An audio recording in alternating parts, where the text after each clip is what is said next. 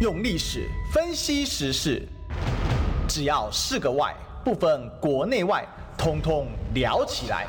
我是主持人李义兄，历史哥。周一至周五早上十一点至十二点，请收听《历史一奇秀》。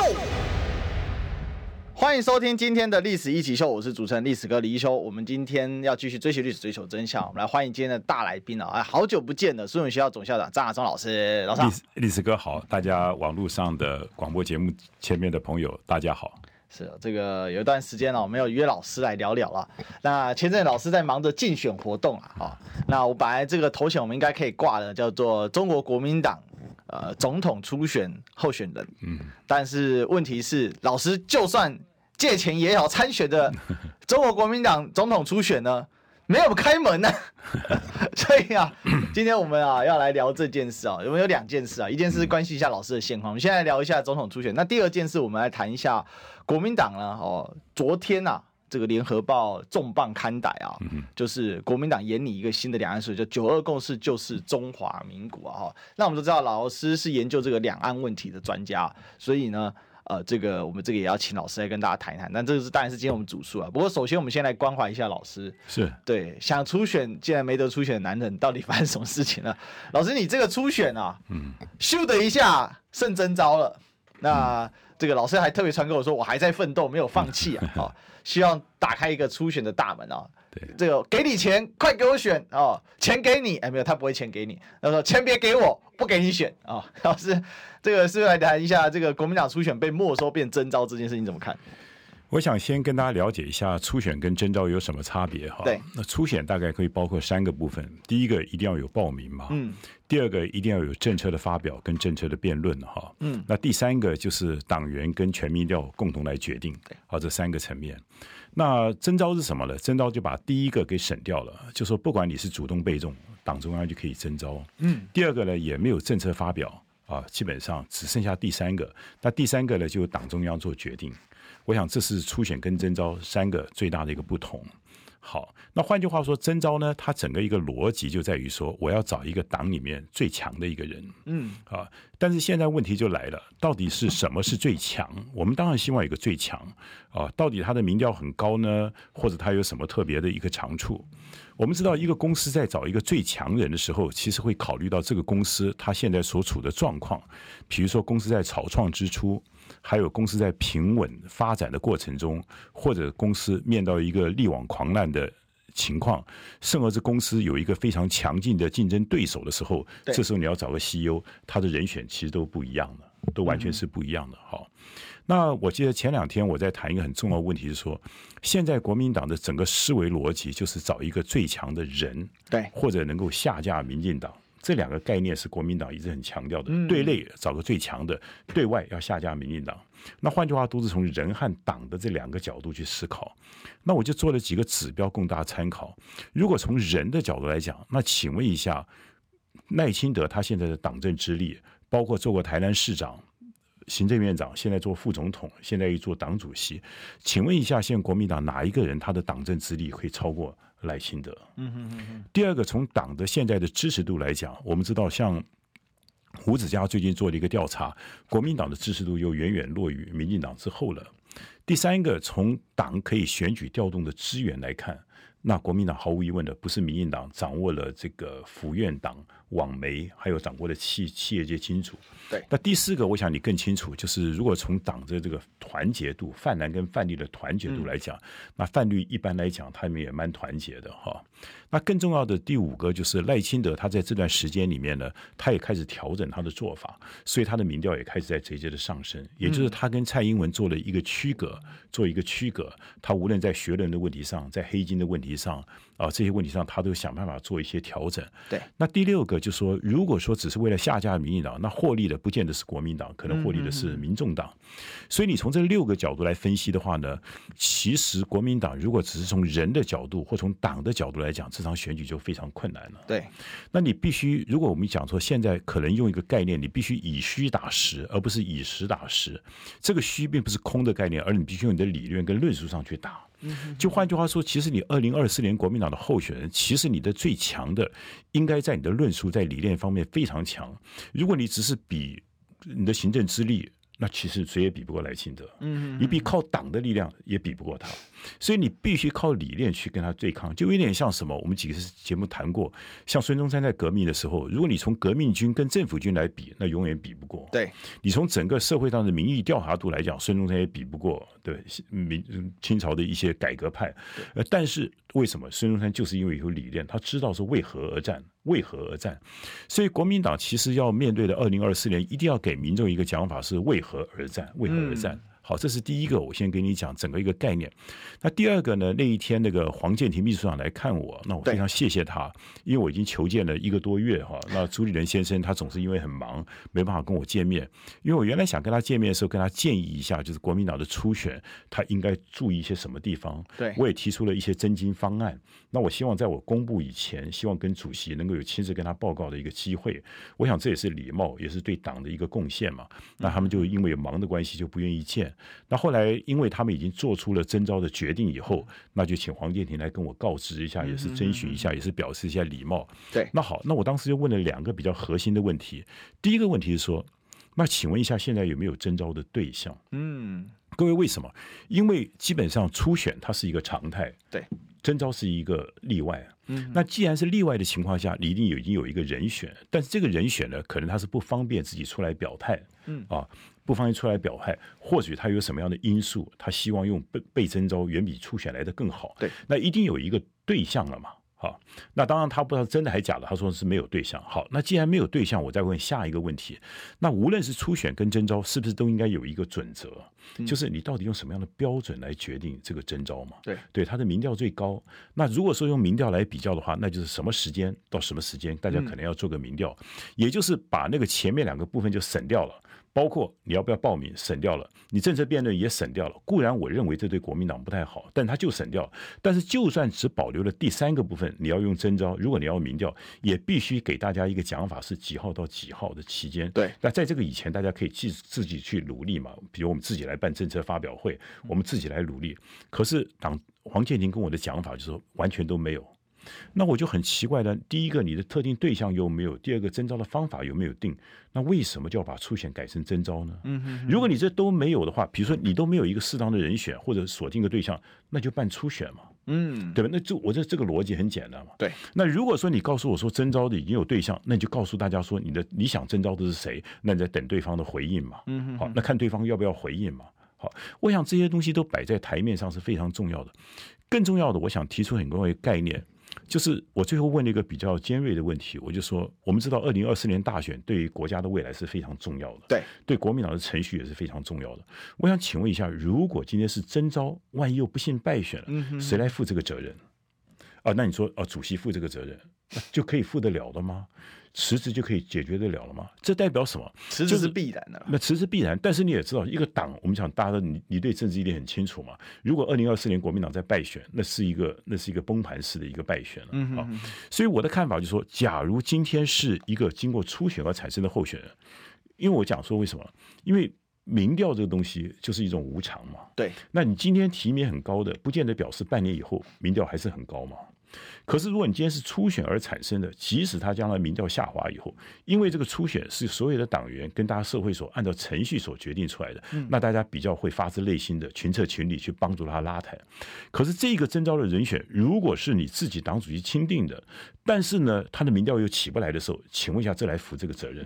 嗯，所以我是觉得，其实有时候程序是非常重要，因为程序走了以后，可以凝聚大家的团结。对，那更重要，我刚刚讲，其实在这一场二零二四年选战里面，最重要的关键就是你党的论述、党的理念，就是你必须告诉别人国家应该往哪走。对，就像等一下我们谈的九二共识，到底国民党要不要坚持？你应该怎么看九二共识？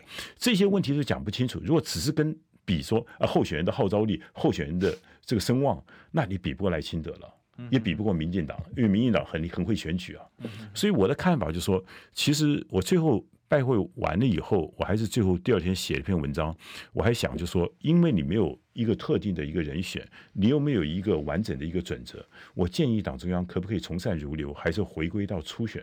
初选其实不会很耗时的，可是甄选它的后遗症会非常大的。那我想这就是一个面对一个制度还有一个人的一个选择。那我想佛法有一句非常有名的话，就是依法不依人呢。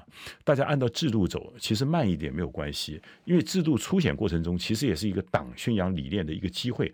如果把初选办得好，其实也是党在做宣传嘛，党在做形象的塑造嘛。所以这一方面，我到现在为止，我还是希望我们的党中央能够能够。幡然改过，而且基本上再重新再回到一个初选的一个机制，这是我一个站在党的立场来讲，我希望国民党应该二零二四我的一个一个一个建一一个一个一个一个建议跟一个主张。老师，其实初选这次没有结果，我稍微有去问了一下啊，那其实很多人是担心什么？二零一九年。这个办完初选之后，实质又分裂的一个状况哈，那也有人当然说，因为是还担心说侯友谊又面对这个落跑问题啊哈，用征招的或怎么样，但是其实我觉得只要侯友谊说要选呢，基本一定都会面临这个问题的哈。那大家当然也知道，目前侯友谊看起来是呼声最高嘛，好，那我想要请教一下老师说，那。如果说初选，您刚才讲到说，那把它办好是一个很好的方法，呃，也可以避免说，呃，就是被人家质疑这个程序问题嘛。可是回到二零一九年，初选办的声势浩大，但是伤的内伤啊，内伤到一个五五脏六腑都冲撞。我我想有很多东西谈的时候，我们不要因果错置，嗯，最害怕就是因果错置。对，就说我们现在把二零二四年、二零二零年败选，比如有人认为说是因为民进党做票，对，对，这很多人在讲这个理由。那现在又说是。因为办初选，好，那如果说我们真正对一个政治有分析，因为我今天不再分析二零一九年的事情，二零二零的事情，嗯，我觉得我们国民党二零二零的败选其实有非常多的原因啊。那有人还认为说，你破格的让郭台铭回来选，这是不是也是一个很重要的一个原因？嗯嗯，我觉得每一个人都会有其他各同的原因，对。但是我们必须要了解，就是说，今天国民党今天二零二零的败选，一定是众多的原因所汇集出来的。而不能把这个原因只摆在某一点方面。对啊，那比如说，我就举个例子来讲，我也参加过二零二零年的初选啊。各位，我初选完了以后，请问我有破坏团结吗？嗯，我完全没有啊，我完全没有啊。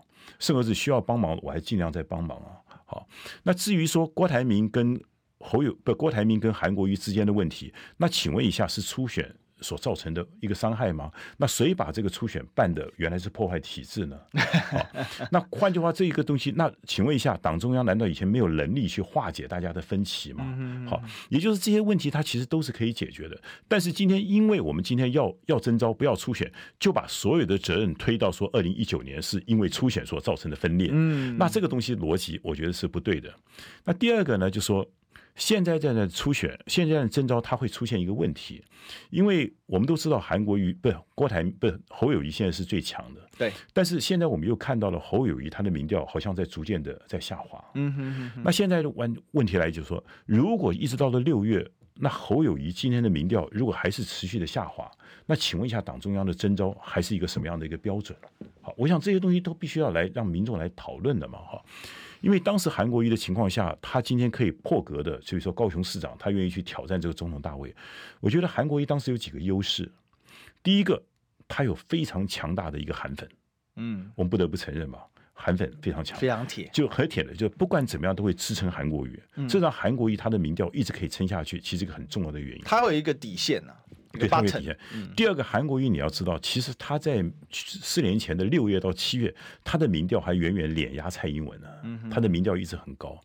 第三个，其实韩国瑜他有非常强大的募款能力，包括在海外，海外的华侨一致的拥戴，所以韩国瑜当时即使在这样子的情况下，他都没有选择征召，他还是选择初选，那他也顺利的出现了。嗯，好，所以你看看，那这种条件，基本上现在侯友谊先生可能就碰到一个相当大的一个一个一一一一个一个质疑，对，就是说他现在在这个情况下，他有没有办法去展现出他毕竟是中国国民党里面最强的？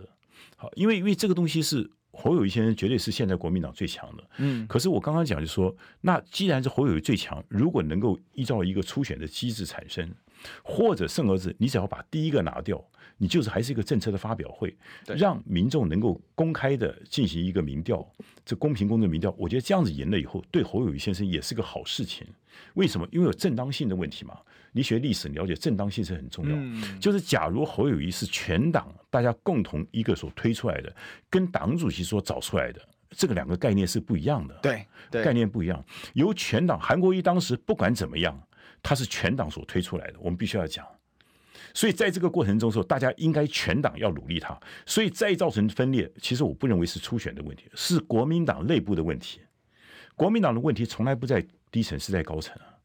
国民党的底层从来是含泪含恨含血投票啊。嗯。可是你刚刚讲韩国瑜的问题，请问一下，你怎么怪到初选呢？是国民党的高层有的人要支持郭台铭，有的人支持，对不对？不不喜欢韩韩国瑜，是这样子所造成的嘛？嗯。那跟初选没有关系嘛？逻辑上来讲，上一次初选韩国瑜选完以后，大家应该全党一致，毫无意外的支持韩国瑜了嘛？嗯哼哼。那你如果初选的结果你都不愿意去，都会造成分裂，那请问一下，征召的结果就不会分裂了吗？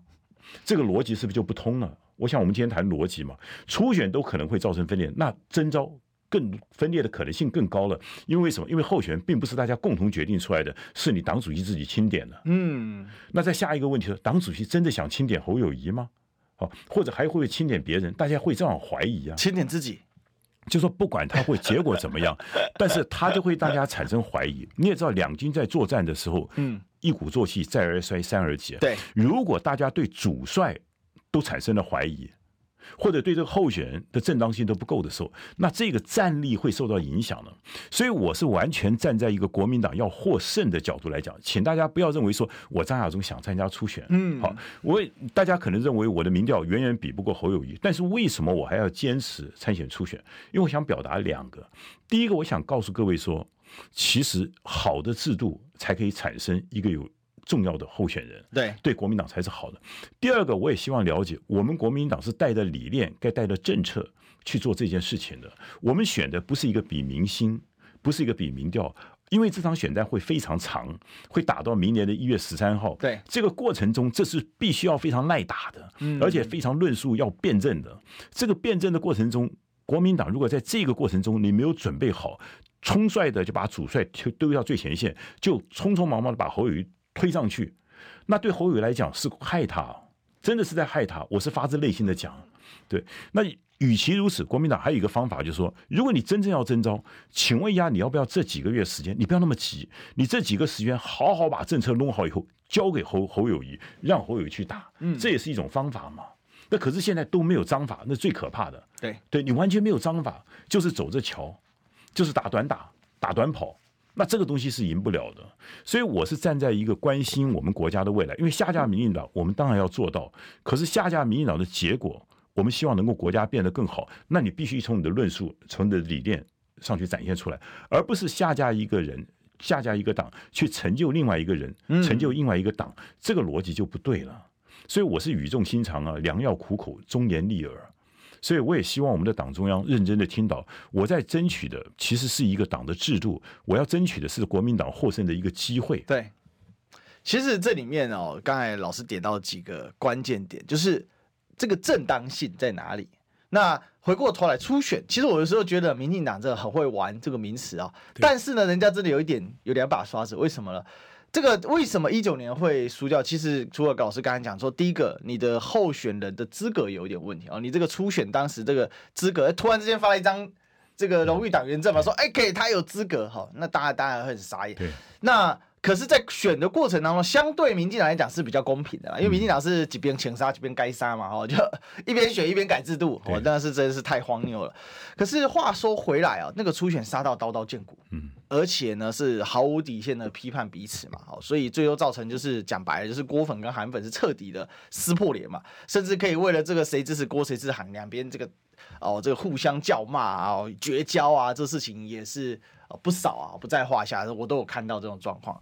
那我就回过头来啊，为什么刚才讲这个名词发表？就是说，如果真的要初选，就写说这个叫做什么？这个叫做有爱的初选或团结的初选。你先给冠个名词啊，哎，其实有时候很有趣嘛，对不对？名不正则言不顺嘛。那名若正啊，言若言则顺嘛啊，所以那就挂个名字叫团结的初选啊。虽然说你说这样有差吗？哎，这某种程度有一种隐藏约束力。那另外就是。这个党主席要去协调，其实一九年我觉得关键是什么？党主席也没在约束双方，你就打到那个最后结果是我想办法都用几百，我就是各种方式出来。其实应该要尽可能去约束双方，在初选的时候不要选得太难看。这一点哦，民进党虽然一九年的初选非常难看，蔡赖之争哦，搞到最后赖清德说，请总统不要再网军哦攻击我。可是哎，一讲蔡英文就收兵了。嗯。哦，那一这样子，赖清德也没有继续追杀蔡英文这个网军的部分。哦，所以最后。某种程度，蔡赖之间还是合得起来。我觉得还是有一点，就当时没有下那个最重的重手啊。那回过头来啊，老师，如果这样子，我的分析，你你你怎么看？就是说，如果初选是不是真的要有初选，那也要办一个比较和善的，然后有一个约束的初选，不能说像这样子漫无目的拿砍拿刀砍对方。我我完全同意你，我觉得大家都是党内的同志，就是。针对事情不针对人嘛，嗯，那我觉得其实每一个参加人都可以出来喊话，对，我们可以对对方他的主张提出我们的批判，但是对于对方的人讲话方面要非常的保留一点哈。对，那我想其实再回到我们刚刚讲，其实名词是很重要了。其实你知道，不管是初选或征招，它其实就是一个叫甄选的概念。嗯，其实我们是甄选。我们应该讨论的是什么样的甄选方式，请大家不要用初选这个词，嗯，因为初选这个你征召也算是一个，懂我意思吧？也也算是某种，所以甄选，甄选是第一种甄选是包括了三个部分，就是你必须报名，你必须政策发表，还有就是党员跟全民调共同决定。第二种的甄选方式就是一切把权力一张空白支票交给党主席，你来做决定了。对，大家觉得哪个比较好？那至于你刚刚讲，我刚刚讲的会不会发生争吵？我告诉你都会。对对，都会。这剩下就是第二个层次，我们怎么样约束大家？那那你约束大家用什么制度？比如说有了初选以后，你约束大家是不是比较更方便一点？嗯，大家公平竞争完了以后就不要再吵了嘛。嗯，但假如你没有这个初选制度，没有这个初选制度，你就直接说我指定的人大家都不能再攻击，那这个东西是不是就太霸道了一点？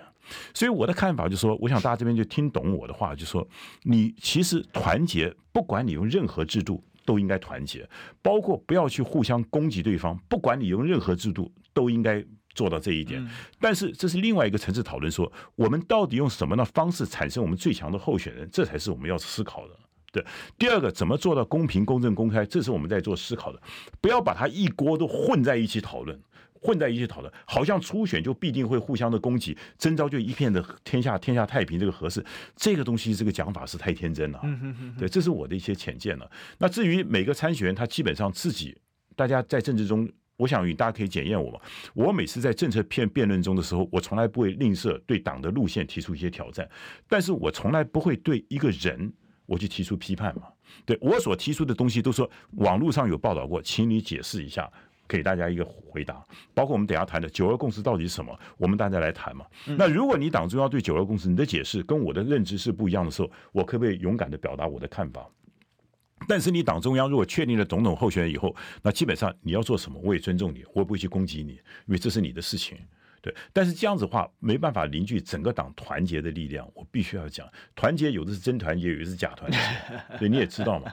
对，所以我的看法就是说，一九年就最好的展示了，对不对？对对，而且一九年就是这个样子嘛。那一九年今天为什么会造成这个样子？请问党中央没有责任吗？嗯，韩国瑜没有责任吗？郭台铭没有责任吗？他们支持者没有责任吗？太多的因素造成了我们今天输了嘛。嗯，对，我觉得一个挫败，大家都是要有责任的，没有一个人没有责任。对，那只是责任的大小而已，谁是主谁是从的问题嘛。好，这个谁是主谁是从啊？责任到底归属在谁啊？其实一九年这样看下来啊，其实很多都是可以值得今年来做借鉴的。对，因为同样的这个味道，大家说熟悉的国民党最对味哈，但是熟悉的广道也很对味。我们进广告，听不够吗？快上各大 Podcast 平台搜寻中广新闻网。新闻还有精彩节目都准时推送给您，带您听不一样的新闻。中广新闻用历史分析国内外，只要是个“外”，统统聊起来。我是主持人李一修，历史哥，请收听《历史以奇秀》。欢迎回来，这里是历史一奇秀的现场，我是主持人历史哥李一修。我们今天继续追寻历史，追求真相。我们来欢迎今天的现场大来宾，是我们中文学校走校的张亚洲老师。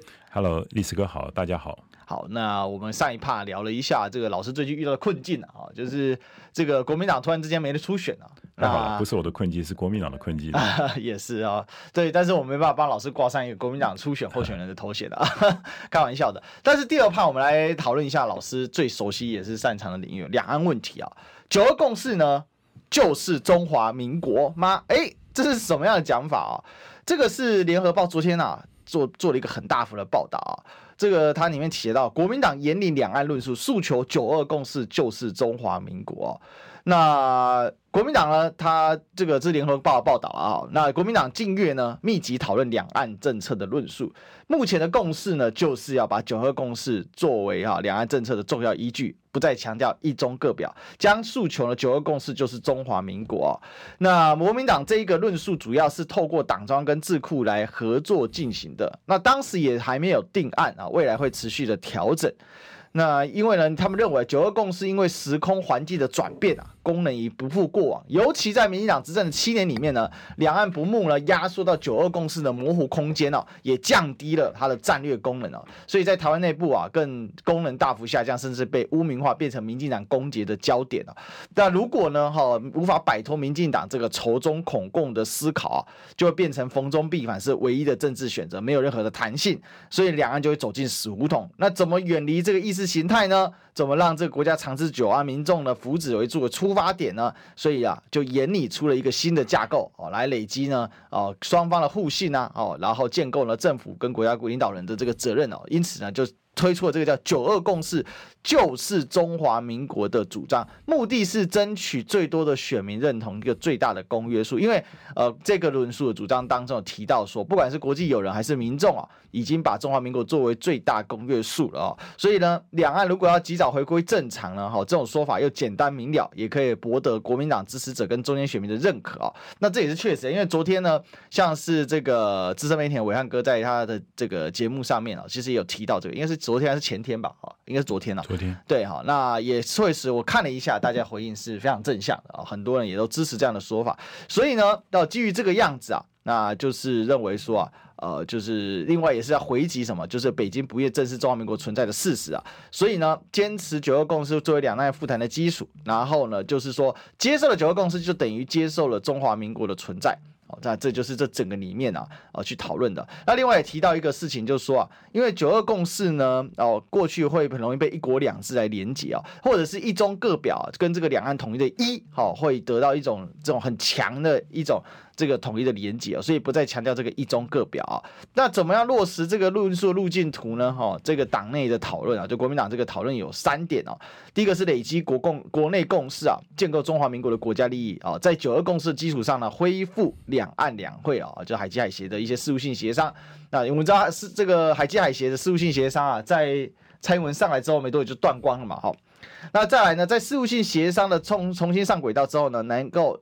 评估对两岸洽谈啊，两岸协商的行为准则。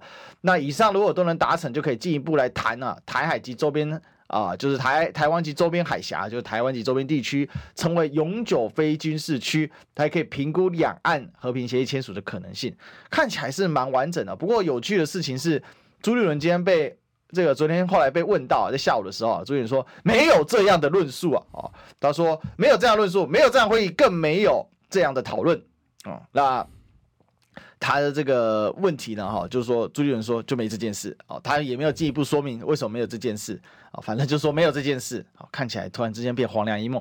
但是以我们对联合报了解哦，写出这么完整的报道，那绝对不是联合报的记者去杜撰的。呃，一直老实讲了哈，记者也没那么闲了哈，你不给新闻稿，记者哪会写这些？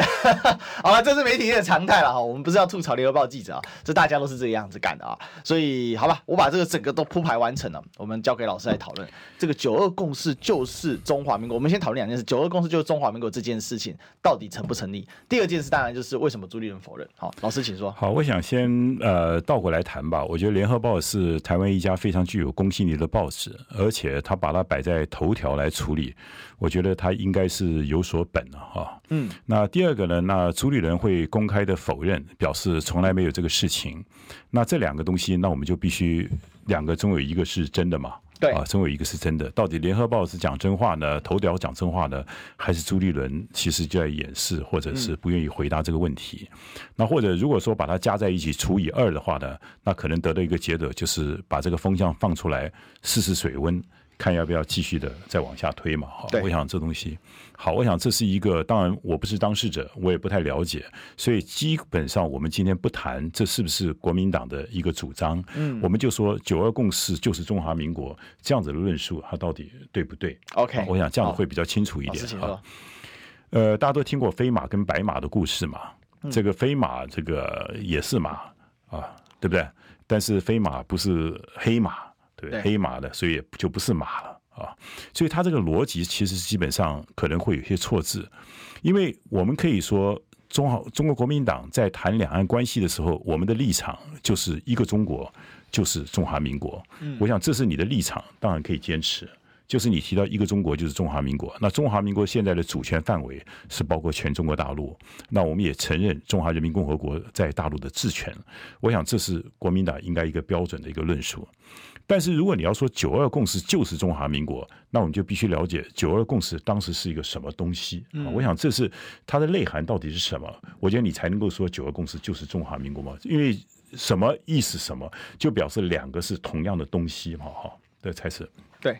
三加五等于八啊，这这是逻辑。三加五等于八，二加六等于八，这个才可以是画成等号。我们知道一九二共识就是苏喜先生在两千年所创造出来的一个名词，它用来什么？用来描绘在一九九二年海基海协两会双方面的书信往来曾经所达到的一些相互的一些理解。嗯，所以我在研究这个问题的时候，我先帮跟大家讲，也许我们用九二理解会比较更清楚一点。为什么？因为九二理解就是说我理解你的，你也理解我了。那这个理解里面呢，其实包括有两个共识。有一个没有共识，那个共识什么？就是我跟你讲的是同样的话。对，就我跟你讲的哪两个同样的话呢？就是我这边呢，告诉你，我们坚持一个中国。你的回信跟我说，我们也坚持一个中国。我的来信给你讲说，我们是主张国家国家统一。追求国家统一，你也跟我来信说我们要谋求国家统一，嗯，所以双方面在坚持一个中国跟谋求国家统一，一个是原则，一个是目标上双方面是是相同的，所以这是九二理解中间的两个共识。那九二理解中还有一个东西并没有达到共识，嗯，或者说是相互尊重好了，就是那你讲你的，我讲我的，但是我也没有同意你，但是我就让你讲。比如说那是什么东西呢？就台北方面主张说一中呢可以各表。就是一中，我可以表成中华民国，你可以表成是中华人民共和国。可是北京面对这个问题，他并没有说 yes，他说好吧，你要这样子讲，我也没有意见。但是我是告诉你说，我们现在讨论的是事务性的问题，我们不处理政治性的难题。所以我们的一中呢，最好是不要表述，但是你要表述就表嘛。所以大家对于一中各表这个东西，他其实没有达成共识。所以老师意思是说，其实北京的态度是一中没表，一中不表。啊，一中不表，但我也不否定你表，你要表那你家的事，我我当做我当做没看到，啊，我也不去否定你，不是当做没看到，因为现因为北京认为说我们现在处理的是事务性的问题，对，就事务性的问题，大家只要能够坐下来谈嘛，那坐下来谈，只要有一个基本的东西，大家共识就好了。比如说，好，既然都坚持一个中国了，既然都主张谋求国家统一了，那你呢，你一定要说我才是主，你是从，我是中华民国才是中国。好了，你这样你讲了，但是我们继续做生意嘛，好不好？这个政治问题就摆在一边，就不要提了。所以他也没有接受啊。所以等于你说，九二共识其实它真正涉及政治原则的问题，只有一个中国。还有统一，对，对，反对台独，对，对，因为大家回想到一九九二年那个年代，其实我们国家在九一年还通过国家统一纲领嘛，嗯，国家统一纲领就是一个中国跟谋求国家统一嘛，对，所以在九二年的时候，这个事情是绝对是没有问题的，大家都接受的。好，那我们今天既然谈历史，哥你是学历史的，我们谈问题回到名词，就要回到九二共识当时的定义是什么嘛？你必须回到九二年那个定义啊，你不能说现在再给他一个新定义啊。所以九二年那个东那个时候的时候，我们中华民国的立场也是跟北京讲说，我们坚持一个中国，然后谋求国家统一。对，所以北京也认了这两点，所以这两两件事情呢，就是未来两岸事务性协商的一个最重要的基础。因为我们表达了一个中国，表达了谋求国家统一，等于说政治的诉求就到此为止了，剩下的就是进入事务协商。对对，这这个东西其他就搁置了。对，搁置了。就是那所以说这也造成什么？就是即使我们有九二共识，但是呢，我们的政治难题还没有解决。我们只处理了事务性问题的难题，嗯，因为有了这个问题，好了，既然大家都讲好要将来要统一了，对，那我们现在可以开始交往了。那至于统一谁统谁呢？那大家先不必提了。啊，就这个是当时的一个非常，你把它叫做一种模糊的智慧也好，你可以说很清楚的智慧也好，看你怎么去讲。但是那个时候所谓，所以我说九二共识这个智是苏起发明的，但是严格来讲，你应该叫它叫九二理解。好，那九二理解包括两个共识，还有一个是没有共识的共识，没有共识的。尊重，啊，没有共识尊重。那好，假如我们今天回到九二共识，那我们今天你怎么会得出九二共识就是中华民国这个主张呢？对，你只能说我们中国国民党在看九二共识的时候，我们坚持一个中国就是中华民国。那好，那你今天又出现刚刚讲说一个不要用一个中国，就把这个一一这个字。因为的确，这个一是有它的一些盲点，比如说有一就有二嘛，对，会不会两个中国，或者谁才是这一个中国？所以，其实，在我的论述里面，我很早就在处理这个问题。怎么处理？我，我用整个中国来代表。哦，整个中国。因为整个中国的就是 whole China，whole China 就是 whole China，OK，或 China as a whole 或者 whole China，就是我们都是整个，就好比说一家人，我们是整家的一家人，一家有好几个嘛，因为一个只有一个嘛，哈，所以说我们两岸都是整个中国的一部分。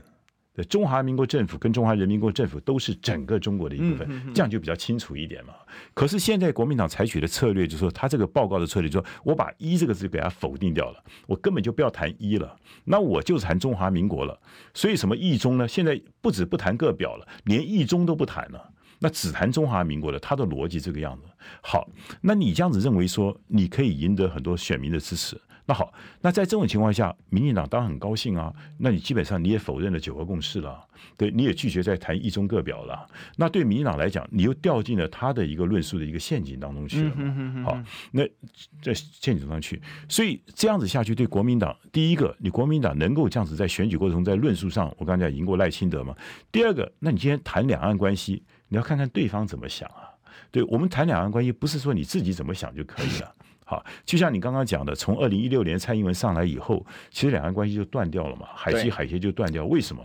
因为民进党不接受九二共识，民进党不接受九二共识，其实很清楚的。当然，他一直否认说没有九二共识。其实，民进党不接受的不是九二共识本身，是那个坚持一个中国跟谋求国家统一这两件事情。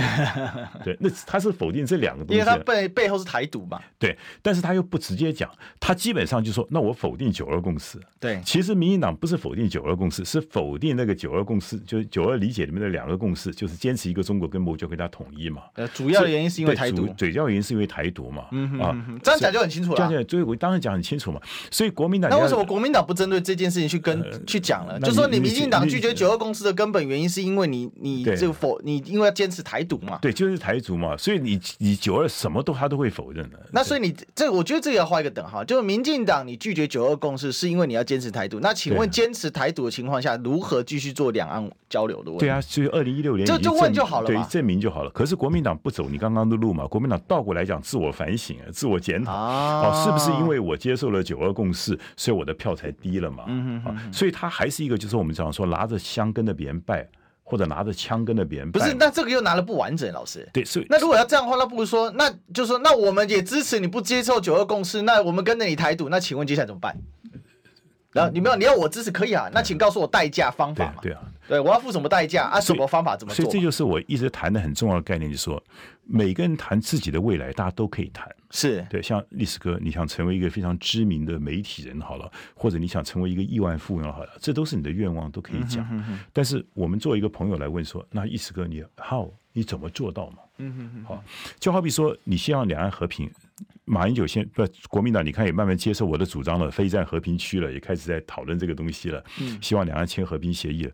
但是你这个方法在哪边嘛？嗯，那你一口咬定说没有九九二共识就是中华民国，那请问一下，你这不是当着这个把别人脸好好打一巴掌吗？对对，这不可能的嘛，他怎么会认为九二共识就是中华民国嘛？对，那你要逼着他说九二共识就是中华人民共和国吗？你要逼他讲这一句话吗？那讲了这句话以后，就崩就就崩掉了嘛。嗯、那崩掉以后，请问我们中国国民党还有什么东西去处理两岸的政治难题？所以我是觉得这个东西，我我如果说这真的是国民党的智库跟中央所共同做的一个研究案，当然党主席现在出来否认，那我觉得真的是太天真了，而且是太草率了。而且是太不用心了，因为完全不考虑到说真正的现实状况。第一个，你错误的解读一个历史的文件嘛，嗯，对。第二个，你这个做法不可能你赢过民进党嘛，对。第三个，你两岸问题没办法解决嘛。哪有这种三输的？呃，第四个广告还没有进，进广告。你知道吗？不花一毛钱，听广告就能支持中广新闻。当然，也别忘了订阅我们的 YouTube 频道，开启小铃铛，同时也要按赞分享，让中广新闻带给你不一样的新闻。用历史分析国内外，只要是个“外”，统统聊起来。我是主持人李一修，历史哥，请收听《历史以奇秀》。欢迎回来，这里是《历史一起秀》的现场，我是主持人历史哥李一修。我们继续追，今天继续追寻历史，追求真相。我们来欢迎今天来宾是苏文学校总校长张亚中老师。是，你好，哎，哎，老师刚才 刚才在思考我刚才的问题啊。对对。然后刚刚我们在这个广告期间有闲聊了一下，不过回过头来啊，我们还是要继续来讨论这个啊。九二共识就是中华民国。刚刚老师提了三点啊，嗯，好，其实分别就是讲说从现实层面，对，好，从应对民进党层次，对，还有从你这个文历史文件层面啊，那三点通通都挂掉啊，因为呢就没办法得到好处，没有办法得到好处了啊。所以现在这个问题是，那怎么办呢？九二共识要怎么样去化用呢？继续讲一中各表吗？看起来没路，因为现在国民党确实不太讲一中各表了。那九二共识只剩下一中嘛？九二共识当然是两大原则嘛，嗯、但是最显著是一中嘛。其实一中就隐含着两岸未来要统一嘛。其实其实直白直白讲是这个样子啊。所以你九二共识退退退退退退无实所，那就一中啦，老师。对啊，所以这就是国民党现在来讲，就是必须要了解一个问题，是说国民党的在台湾，我们的责任在什么地方？嗯，你跟民进党的强项在什么地方？各位知道，其实即使我们今天有了九二共识。但是两岸的敌对还是没有解决。我刚刚讲哈，对吧？对吧？那国民党一个问题说，我们到底要不要解决？你这个两岸敌对哈，要做历史的补充。好，你帮我补充一下，你变更强。没有了，因为两岸还是一个内战的状态。对对对对，哎，这很多人不知道，不知道哈。对啊，这个我直白讲啊，两岸呢，在这个一九四九年的时候，对，其实就是从一九四五打到一九四九国共国共内战。其实国共内战不是在一九四九年结束啊，对。现在是第二次哦，其实后面还打了古宁头，又接着又打了一个八二三，对，然后呢？内战就没有结束，没有然后，哎，有然后，然后就是两岸没有任何的停火跟停战协议，没有停火停战协定，但是两岸就展开了事务性的交流，哦，从老老兵智慧，对，对，从从老兵返乡探亲开始，好，然后接着后面有九二共识，接下来有小三通、大三通，到现在全部通，所以这很神奇。对，我先跟各位讲，就是因为我们先了解这个内战的结束，或任何一个战争结束，要双方面坐下来谈，讲完才算数，对吧？或者至少另外一方被消灭嘛？对，或者另外一方被消灭，那只有一方面讲是不算数的。是，比如说我们国家呢，在一九九一年的确废除了动员戡乱临时条款。对，这个废员动动员戡乱临时条款废除，就表示说我们认为说内战已经结束了。其实我觉得这件事情我解读不太一样，我认为这只是解除了暂时的管制措施。好。对，不过老师讲也是可以的。他等于说给对方一个讯息嘛，说对，我们已经解除战争状态，但不代表战争结束。对，我我们告诉你说，我们已经。不想再跟你打仗了，我们认为战争结束了，士兵已经卸甲归田了。对，卸甲归田了哈。好，可是北京还是认为说还没有结束嘛，所以在国际上大家还在争邦交国嘛，对不对？军事上还是内交呃不外交战还在打，还在打。对，你看军事上还是还还是继续的。照陈伯的说法，我们也在打内交战。对对好。所以基本上呢，那现在一个问题在于说，民进党就希望这个内战绝对不要结束，两岸敌对永远下去。嗯，但是他他的所谓的两岸敌对下去，他是不是在一个中国的状态下？他他说那是你国民党战败，是你跟我民进党没关系。所以不管他用内战不结束也好，或者是两个国家的对战也好，但是他一个逻辑在于说，他如果两岸现在是敌对的。不解决，对于他继续搞台独这个论述上是比较有基础的。你看看他天天要打我，对不对？我们还要跟他在一起吗？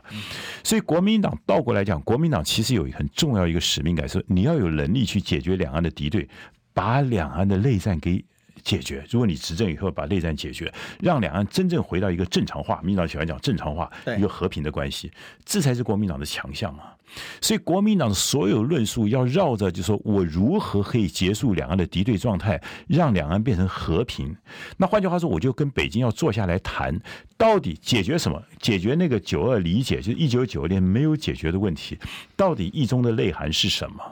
因为一中内涵不解决，那两岸永远是敌对。那你把前面两个又翻锅翻锅了，是坚持一个中国，谋求国家又不要了。那请问一下，那北京就要大概就不会跟你谈了。那九二共识剩什么？那就没有了嘛。就是说，其实当你说九二共识就是中华民国的时候，已经把九二共识整个给它翻掉了嘛。嗯，其实就等于已经翻掉了，因为你。等于是完全是跟着民进党在走了嘛？那民进党呢，再加一个九二共识就是中华民国台湾就好了，跟你差两个两个字而已嘛。哦，我听懂老师的意思，因为如果我坚持九二共识就是中华民国，那等于九二共识当中最关键那个核心就是模糊化对政权对立这件事情，对模糊化这个两岸这个互相分治的这个事情。就等于这是一个模糊化嘛？你等于就是又不要模糊化，你又回到了这个，那就回到老蒋时代，汉贼不两立啦。汉贼不两立，今天那个那就看大家比实力了嘛。对，那最近民进党也说我要废除汉贼不两立啊，所以他们出来说这个两双重承认嘛。哈，这个我昨天我还聊了一集。可以啊，可以啊，他双重承认，如果北京愿意就双重承认吧，我也没意见啊。昨天有人提醒我说，跟北京建交哈，跟中华人这中中华人民共和国建交有一个基本但书，就是要承认 One China Policy，所以呢，没有这种事情。好。因为北京，它其实在一九七一年的时候，他想进联合国的时候，基本上美国也在推这个双重承认嘛，就是双方面都留在联合国里面。可是北京的立场就是，只要中华民国在里面，他就坚决不进去嘛，因为他愿意给你拖时间嘛。对，这就是一个内战的思维。在内战的里面的时候，只有一方面是有正当性的，另外一方就是流亡政府。其实就是一个不合法的一个政府，所以到现在为止，北京还是用内战的思维来思考两岸关系嘛。嗯，所以北京才会认为说，你们外国不应该介入台湾的事情，因为这是我们的内战嘛。啊，所以说我们要了解对方的立场以后，我们才能够真正解决问题。